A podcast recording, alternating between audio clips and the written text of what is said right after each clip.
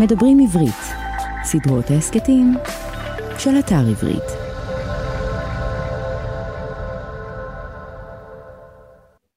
בעמק יפה בין קרמים ושדות עומד מגדל בין חמש קומות. ומי גר במגדל? זוכרים את הספר דירה להזכיר של שליה גולדברג? בניין אחד בו מתגוררים תרנגולת, קוקייה, חתולה, סנאית ועכבר. הכל טוב ויפה עד שהעכבר מפנה דירתו בקומה העליונה, והדירה עומדת להשכרה.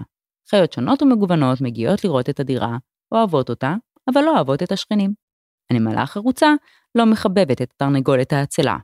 הארנבת שיש לה המון ילדים לא מחבבת את הקוקייה המפקירת הבנים. החזיר הלבן לא מחבב את החתולה הכושית. הזמיר העדין והשקט לא מחבב את הסנאית הרעשנית. לבסוף מגיעה יונה שלא כזה עפה על הדירה, תרתי משמע, אבל על השכנות שלה היא דווקא כן, ולבסוף היא זו שסוחרת את הדירה. בשנת אלף תשע מאות תשעים ושבע יצא לאור ספרו השישי של הסופר יהושע קנז, זיכרונו לברכה. הספר נקרא מחזיר אהבות קודמות, וכמו שבדירה להזכיר אי אפשר להצביע על אחת הדמויות כדמות מרכזית של הספר והעלילה היא סביב בניין דירות, כך גם הספר מחזיר אהבות קודמות, שהוא נטול גיבור מרכזי ונדמה שאם כבר יש אחד כזה, אז זה בניין דירות.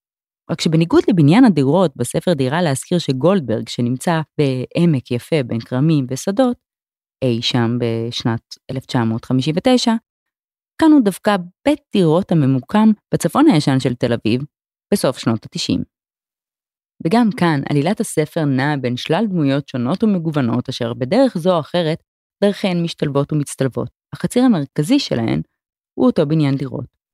עכשיו, במצב כזה של ריבוי דמויות קורה לנו משהו במהלך הקריאה. אנחנו כאילו מנסים להבין רגע, אז מי הדמות המרכזית? מי הגיבור הראשי של הספר? למי מופנה אור הזרקורים? אבל קנז עושה כאן מהלך חכם ונותן לכל דמות בספר חשיבות גבוהה במידה שווה, וגורם לחיפוש הזה שלנו, הקוראים, אחר הדמות הראשית, לחיפוש ערני וסקרן ביותר, עד שקשה לנו להניח את הספר מהיד. אני יודעת שתמיד בשלב הזה בפרקים של הפודקאסט אני נוהגת להציג את הסופר. מתי הוא נולד, איך הוא גדל, מי הוא היה, מה הוא כתב, והפעם החלטתי לוותר על זה. ולא כי יהושע קנז לא ראוי לכבוד או להצגה בהתחלה של הפרק, ממש לא. להפך, קנז הוא אחד הסופרים העבריים החד פעמיים שהיו כאן, ולי באופן אישי יש בלב געגוע עמוק אליו ולכתבים שלו, מבלי שפגשתי בו אי פעם. אבל הסיבה האמיתית היא שקנז בעצמו היה אדם פשוט צנוע וענב. הוא התנער מקבלת כבוד ופרסים, הוא לא נהג להתראיין, והוא תמיד נתן לספרים שלו, למילים ולדמויות, לדבר במקומו. אז גם אנחנו, בפרק זה, נכבד את רצונו, ונבין כבר לאורך הפרק מי הוא היה, דרך הספר ודרך מילותיו שלו בלבד. אוקיי, נחזור לספר. הספר נע בין שישה סיפורים מקבילים, שהציר המרכזי שלהם הוא אותו בניין דירות. ואם אני ככה אפרוס את הסיפורים בצורה שטוחה, אז זה הולך ככה. גבי וחזי, שבשביל לקיים את המפגשים החטופים שלהם, מזכירים דירה בבניין. הדירה שהם מזכירים שייכת לאביו של חזי, קשיש סיעודי אשר מתגורר בבניין אחר יחד עם הפיליפינית שלו. בדירה הסמוכה מתגורר יחד עם כלבו אבירם, גבר מוזנח ורווק. בקומה הראשונה מתגוררים שוורץ ואשתו. שוורץ הוא ראש ועד הבית, אדם זקן וחולה לב. יפה הג'ינג'ית ובעלה, זוג מבוגרים אשר פולשים למרתף הבניין ומשפצים אותו באופן לא חוקים, ועזרא, שהוא השיפוצניק אשר מבצע את עבודת השיפוץ במרתף. עכשיו, אלה הסיפורים. אבל בואו נתחיל להיכנס פנימה, לעומק שלהם. אז יש את הסיפור של גבי וחזי. גבי מתחילה לעבוד כפקידה במשרד, הבנות במשרד עורכות לה היכרות עם כל העובדים, ואומרות לה שיש גבר נשוי בשם חזי, שכרגע הוא בחול, אבל מזהירות אותה מפניו, ואומרות לה שהוא טיפוס מושחת ונאלח. גבי מתאהבת בו באותו רגע, עוד לפני שהיא פוגשת בו, וכשהוא חוזר מחול, הם אכן מתחילים לנהל רומן, והם מזכירים דירה על המפגשים שלהם. ככל שחזי יותר קשה להשגה, הוא מתנהג אל גבי בזלזול, כך היא נמשכת אליו יותר. היא מסכימה לכל התנאים הקשוחים של חזי, שמפציר בה לא לדבר עם אף דייר, לא לענות אם מישהו פונה אליה, לא להרעיש, והיא מסכימה עם, עם הכל. היא אפילו עוזבת את הדירה שלה בגבעתיים ועוברת לגור בדירה הזו. רגע, אמרתי שגבי מסכימה עם כל הבקשות של חזי? אוקיי, אז יש דבר אחד שהיא לא עושה, וזה להיות בשקט. המפגשים שלהם בדירה מלאים בלהט ובתשוקה, וגבי לא ממש מצליחה להסתיר את העונג שהיא חובה, אם אתם מבינים למה אני מתכוונת. דיירי הבניין שומעים ומבינים מה קורה שם. כמובן שהם לא מרוצים מהעניין, אבל מי שדווקא כן מרוצה זה אבירם, השכן שלהם, אותו רווק מוזנח ומכוער שגר עם הכלב שלו, ושמאזין לגבי מבעד הקיר חדר השינה שלו, הוא מתאהב בה. אבירם מעולם לא ניהל מערכת יחסים, והוא מתואר בספר כגבר מזוקן ומיושן שנועל סנדלים מעל הגרביים, מרכיב משקפיים גדולים וממש לא אופנתיים, ובאופן כללי מצטייר כטיפוס די דוחה. יפה הג'ינג'ית ובעלה, אלה שפולשים למרתף הבניין ומתחילים את הבנייה הלא חוקית בו, עושים זאת רק בשביל ביתם הסטודנטית. הם רוצים שהיא תגור בשכונה טובה, ומקווים שאולי בשבילה, בניגוד אליהם, העתיד יהיה טוב. אף דייר לא אוהב אותם, והם משתמשים בכוח, באלימות מילולית, ואף באיומים קשים כלפי הדיירים, שאם הם לא יניחו להם לעשות את מה שהם רוצים, הם ישלחו אליהם עבריינים, שלא ייתנו להם שקל. כמובן ששוורץ הזקן, ראש ועד הבית, נלחם בהם מלחמה שעולה לו בבריאות. הוא עוסק בלי סוף באנשים הללו, הוא מתפלל שמישהו יגרום להם לנטוש את המרתף ולעזוב את הבניין ולצאת לכולה מהחיים. הוא אשכרה כל היום מתעסק בזה, באובססיביות של ממש. למשל, כשמגיע חורף קשה הוא יושב כל היום ומתפלל שגשם יחדור להם לדירה, יציף אותה והם יאלצו לעזוב אותה. השיפוצניק של יפה הג'ינג'ית ובעלה הוא עזרא, אבל הסיפור שלו הוא סביב בנו, אייל, חייל אשר בורח מהצבא והופך לעריק, ועזרא ואשתו מחפשים אותו ומנסים להחזיר אותו הביתה. עזרא, אדם ציוני שהצבא הוא גוף שהוא חש כלפיו המון יראת כבוד, שבז לאנשים שלא משרתים את המדינה, ושהגישה הזו היא חלק בלתי נפרד מהאישיות שלו ומתפיסת עולמו. הוא נאלץ להתמודד עם בריחת בנו החייל, והסיפור הזה מטלטל את חייו. ויעקב, אביו של חזי, אותו קשיש סיעודי שדירת ההוללות של בנו היא בעצם בבעלותו.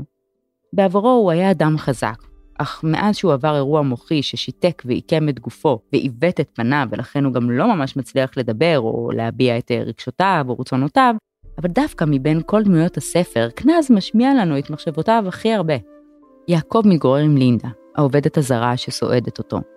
בתוך תוכו הוא מודה לה על רגעי החסד שהיא מעניקה לו, כאשר היא מטפלת בו במסירות ובחיבה גדולים כל כך. בזמן שילדיו רק רוצים להיפטר ממנו, לשים אותו בבית אבות, ובכך לקחת לעצמם את הבתים שברשותו. במהלך הספר מצטרף אליהם פדרו, ידידה חמום המוח והעצלן של לינדה, שרק יושב כל היום מול הטלוויזיה ושותה בירות. יעקב פוחד שמה הוא ירגיז אותו, וזה יתהפך עליו או גרוע יותר על לינדה, יקירתו, ולכן בלית ברירה הוא נאלץ להשלים עם המצב ולשתף פעולה. גם כשביתו מגיעה אליו יחד עם העובדת הסוציאלית, יעקב מעיף אותה משם בפחד נוראי שמה יקחו לו את לינדה שלו. אז אלה דמויות הספר, ואלה פחות או יותר הסיפורים שלהם. יופי, אבל מה הם משרתים? או שאולי נשאל את זה פשוט יותר, במה בעצם עוסק הספר? כאן נכנסת האישיות המופלאה של קנז, הרגישות שלו לפרטים, הראייה שלו אל תוך המקומות העמוקים ביותר בנפש האדם. אתם יודעים, חשבתי פעם על זה שאם יהושע קנז היה חושב לעשות הסבת מקצוע, והוא היה מגיע אליי ושואל העצתי, הייתי מייעצת לו לעשות הסבה לפסיכולוג. בעיניי הוא יכול היה להיות פסיכולוג מוצלח ביותר. עכשיו, לומר שהספר הזה עוסק בבני אדם ובבני אישיותם, זו אמירה מאוד שטחית לומר, כי כל הספרים של קנז עוסקים בזה. נו, אז במה עוסק הספר? הספר הזה עוסק בעיקר בבית, ובמשמעות הבית. על כך שהבית שאמור להיות המקום שלך, בו אתה מוגן ופרטי, יכול להיות לפעמים גם הכלא שלך. לכאורה, מה כבר יכול לקרות בבניין דירות נורמטיבי? רובנו גדלנו בבניין כזה, או גידלנו ילדים בבניין כזה. רק ש... בניין הדירות בספר הזה הוא לא בניין דירות נורמטיבי של משפחות וילדים. אין ריחות של בישולים בחדר המדרגות, אין צחוק ילדים, ויותר מזה, הדיירים נמנעים מלדבר או לתקשר אחד עם השני. בניין קר ומנוכר, כל אחד סגור בין ארבעה קירות ביתו. או כמו שיפה הג'ינג'ית אומרת לדיירים באחד הריבים מולם, אין פה ילדים, אין פה משפחה, רק אנשים שגרים לבד, כל אחד לבד, כמו בקבר. ואם נחזור רגע ללאה גולדברג, הרי שם היא דיברה על בניין משותף, בו החיים הם אשכרה חיי הקומונה. הדלתות פתוחות, יש סולידריות, יש קבלה של האחר השונה ממך. אפשר ממש לדמיין את הסנאית יורדת לבקש חלה מהחתולה הכושית, ואת היונה מזמינה את כולם אליה לגג לברביקיו טבעוני ביום העצמאות. אבל הבניין הזה הוא אחר. גם הפגישות של הדיירים נעשות בחדרי המדרגות. מעטות הפעמים שדייר יכניס את שכנו לתוך ביתו, בטח שלא יארח אותו. הבחירה של קנז להפגיש בין דיירי הבניין בחדרי המדרגות מרגישה לנו לא מקרית, אפילו מכוונת מאוד. הרי אם נחשוב על מהו חדר המדרגות, חדר המדרגות הוא מקום ביניים, הוא המעבר הזה שדרכו אתה חומק מן החוץ אל עבר הפנים, אל הבית. אבל עדיין, הוא רק מעבר ביניים. זאת אומרת, אתה לא בחוץ, אתה לא חשוף לעולם, אבל אתה גם לא בפנים, אתה לא מוגן בתוך הבית שלך. התחושה הזאת שאין לך בית, של אקראיות, והמשחק הזה בין החיים בחוץ, בו אתה חשוף לעולם, לבין הדירה שלך, הבית שלך, אליו אתה יכול להיכנס ולסגור את הדלת ולהרגיש מוגן, היא קצת ראי לנפש של כל אחת מהדמויות. זה מרגיש כאילו כל הדמויות נמצאות בסטטוס חדר המדרגות. כולם באיזה מצב ביניים, כולם מחכים שמשהו יקרה ואוחזים בדבר הזה באובססיביות. מה שמעצים את התחושה הזו, זה שעד שכבר פוגשים בספר שיחות אינטימיות וקרובות, הן לא מתקיימות בין כותלי הבתים, וגם לא בחדרי המדרגות, אלא בחוץ. בנסיעות ברכב, בבתי קפה, בגנים ציבוריים, ברחוב, זה מרגיש כאילו הבית הוא לא באמת מקום נעים ומוגן, שמאפשר תקשורת בין אישית בריאה, ודווקא היציאה ממנו היא זו שמאפשרת את זה. וכמו שכבר אמרתי, לאורך כל הספר נדמה כי כל גיבור בו מנסה לאחוז באובססיביות בדבר כלשהו. העיקר שהבית לא יתפרק לו. אמו של אווירה, מהרווק הדוחה, סובלת משיטיון, דימנציה, וגם מהפרעה נפשית. אבל אבא שלו לא מוכן לשים אותה במוסד, והוא מתעקש שהיא תישאר בבית, אפילו שהיא כל שני וחמישי יוצאת לרחוב והולכת לאיבוד, או כבר בכלל לא מזהה אותו, אבל מבחינתו, ביום שהוא ישים אותה במוסד סגור, זאת תהיה האות האחרונה שתחתום את סיום נישואיהם ואת משפחתם. חזי, אשר מנהל רומן עם גבי, מסרב להתמסר אליה עד הסוף, כי אם דבר כזה יקרה, זה מה שיוביל לסיום הנישואים שלו. גבי, מצידה, גם היא מסרבת לעזוב את הדירה ואת התנאים הקשוחים של חזי, על אף שהיא יודעת שהוא לא באמת יהיה שלה אי פעם, אבל היא מרגישה שביום שהיא תעזוב את הדירה, זה יהיה היום שבו היחסים שלהם יגיעו לקיצם. אבירם, שמסרב לאחז בפנטזיות על גבי, השכנה החדשה, או כפי שהוא קורא לה, החתולה הלבנה, מביאה אותו להתנהגות אובססיבית שגורמת לו לשנות את סדר היום שלו, כדי שהוא יתאים ליום שלה, לרגע שבו היא תצא מהבית, והוא במקרה יצא גם רק בשביל לפגוש בה, אפילו אם זה רק לרגע אחד. והוא אפילו עודף את חיזוריה של מלי, שעובדת איתו במשרד, בחשש שאולי זה יהרוס לו את הסיכוי שלו עם גבי. והכי גרוע, זה גורם לו לאבד את שפיותו ולעשות מעשה קיצוני בסוף הסיפור. גם יפה הג'ינג'ית ובעלה מסרבים לעזוב את הנכס, ובעצם מסרבים לאחוז בתקווה היחידה שלהם, לתת לביתם הסטודנטית להתגורר שם, ובכך לאפשר לה חיים טובים ושקטים, וזה עולה להם בעצבים, ובסכסוך קשה עם כל הדיירים. וגם שוורץ, בעל הבית הזקן, שנדמה שהוא היחיד שאכפת לו מהבניין הזה, מתעסק בו כל היום באובססיביות, עד שזה הופך אותו לחולה לב. הוא לא שם לב שזהו בניין ישן ומתפורר, שרק מפורר לו את החיים שלו עצמו. ועזרא, השיפוצניק של דירת המרתף של יפה הג'ינג'ית ובעלה, זה שבנו הורט מהצבא ומסרב לחזור הביתה, שככל שעזרא נאחז בעקרונות שלו ובתפיסת עולמו על המדינה והצבא, כך בנו מתרחק ממנו, וזה בא על חשבון התא המשפחתי שלהם שמתפרק לו מול העיניים. ויעקב, שנאבק מול ביתו שלא תפנה אותו לדיור מוגן, ואף מוכן לסבול את בן זוגה האלים של המטפלת הזרה שלו. ולא רק זה, הוא בכלל מתכחש לכל מה שקורה אצלו בבית עם הזוג הזוי הזה, עד שהוא אפילו מפנטז שהם שלושתם משפחה, שהוא כמו הילד שלהם והם ההורים שלו, שמטפלים בו, מאכילים אותו, מטיילים איתו בחוץ בגני שעשועים, מקלחים אותו, מכינים לו משקה חם, משכיבים אותו לישון. וכולם מסתפחים, כולם נאחזים בלי סוף בדברים שהם לא יכולים להשיג. וכולם, אבל כולם, מתבדים. לאף אחד אין באמת סוף טוב. וזה כבר מתקשר לי לשם הספר. מחזיר אהבות קודמות היא כתובת גרפיטי על קיר ברחוב הרצל בתל אביב, והיא מזמינה אנשים להגיע למחשף שיש בכוחותיו להחזיר אהבות קודמות. לא קודמות בקטע של גיגול שעבר או משהו כזה, כן? אלא אהבות או מערכות יחסים שהסתיימו באופן חד צדדי, ואחד מבני הזוג, זה שנשבר לו הלב מן הסתם, מגיע לאותו מחשף בבקשה שהוא יחזיר לו את האהוב או האהובה. מלבד תזכור מאוד קטן בספר על אותו מחשף שעולה בשיחה בין שתי נשים אקראיות באוטובוס, לאף אחד מדמויות הספר אין קשר אליו. את השיחה בין שתי אנשים שומעת גבי בערנות וסקרנות רבה, והיא הולכת כך. שמעי, שבועות על שבועות הייתה יושבת בבית ובוכה. לא הייתה רוצה לחיות יותר. אומרים לה, את צעירה, את יפה, יהיה מישהו אחר שיואב אותך, שיתנהג איתך יפה. מזל שככה נגמר, מה היה קורה אם הייתם מתחתנים, אם היו באים ילדים, ופתאום הוא היה מסתלק בלי להגיד למה. והיא רק רמי, רמי ורמי, לא היה לי גבר אחר בחיים שלי ולא יהיה, אם לא רמי יותר טוב לי למות.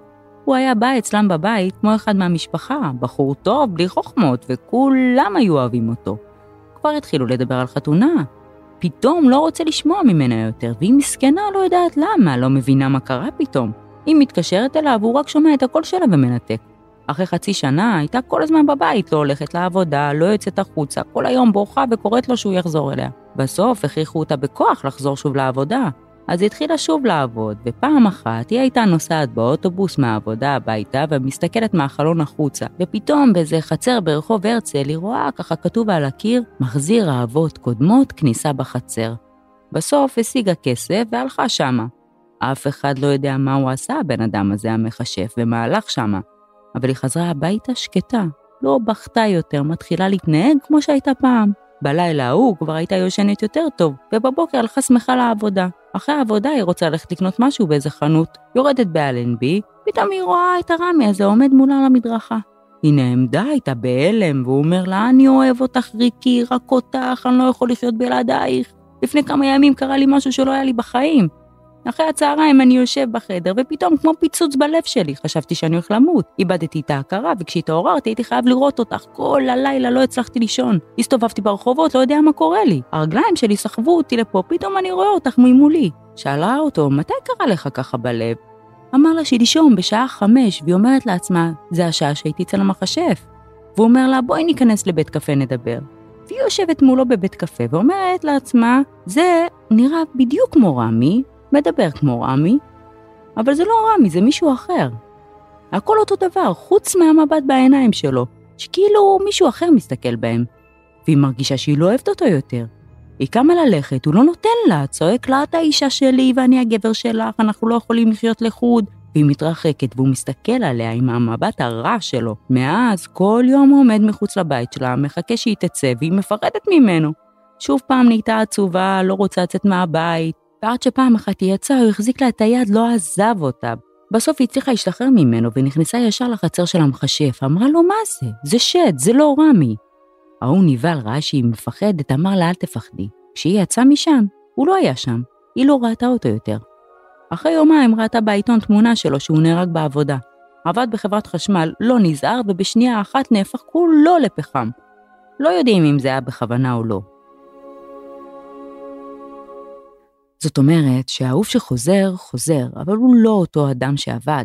כאילו, זה אותו בן אדם בגופו, אבל משהו במשתנה. מה שיהושע קנז בא לומר לנו כאן, זה שגם אם אתה רוצה בכל מאודך במשהו, כל עוד זה נעשה באגואיסטיות ובחוסר הסתכלות על האחר, זה לא יקרה. ואם זה יקרה, אז אתה אומנם תשיג את הדבר הזה שרצית, רק שהוא כבר לא יהיה אותו הדבר. לא ניתן להחזיר אהבות קודמות, האהבה היא חד פעמית, מה שעבד לנו לא יימצא, וגם אם כן, זה כבר לא יהיה אותו הדבר שעבד. בסוף הספר, הקשר בין חזי לגבי מסתיים, והיא נאלצת לעזוב את הדירה. לינדה, העובדת הזרה של יעקב, שהוא כאמור אבא של חזי ושזאת הדירה שלו, מוזמנת על ידי חזי לנקות את הדירה. אבירה מבין שזאת ההזדמנות האחרונה שלו עם גבי, ושאם הוא לא ישכב איתה עכשיו, זה לא יקרה לעולם. הוא מחליט לעשות שינוי במראה החיצוני שלו, בתקווה שזה יגרום לה להימשך אליו. הוא קונה בגדים ומשקפיים חדשים ואופנתיים, ואז ברגע אחד בביתו מול הראי, הוא מגלח את הזקן שלו. הוא נראה כל כך שונה, עד שהוא בעצמו לא מזהה את הדמות שנשקפת מולו מול הראי, ובאותו הרגע נכנס בו אומץ, או יותר נכון, שד, דיבוק. הוא נכנס לדירה של חזי וגבי, ישר לחדר השינה שלהם.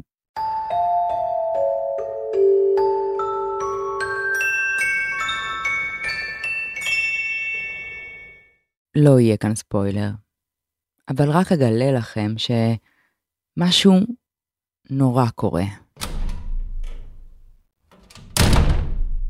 כן, לאף אחד אין סוף טוב או אופטימי. אם הם רק היו משחררים את הפנטזיות שלהם, אם הם לא היו אובססיביים כל כך, אם הם רק היו מכבדים את הרצונות של האחר, ולא היו אגואיסטים שחושבים רק על עצמם, הסוף אולי היה נגמר אחרת.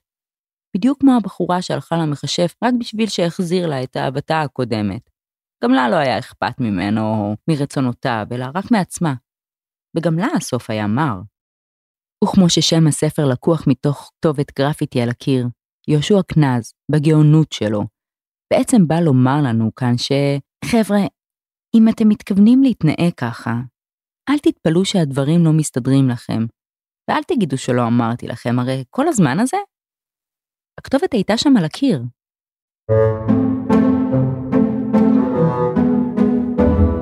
האזנתם לדברים עברית, סדרות העסקתיים מבית אתר עברית, חנות הספרים הדיגיטליים, מודפסים והקוליים הגדולה בישראל. ספר זה וספרים נוספים מחכים לכם באתר עברית.